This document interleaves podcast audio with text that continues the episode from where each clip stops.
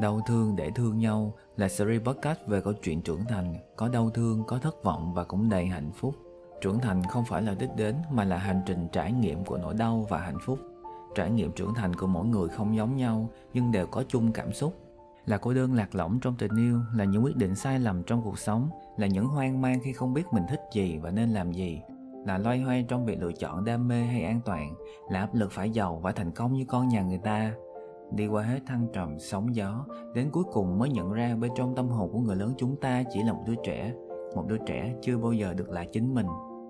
Series podcast Đau thương để thương nhau chính thức phát hành vào ngày 13 tháng 9 năm 2022 trên tất cả các nền tảng như Spotify, Apple Podcast, Zing, MP3. Đừng bỏ lỡ nhé!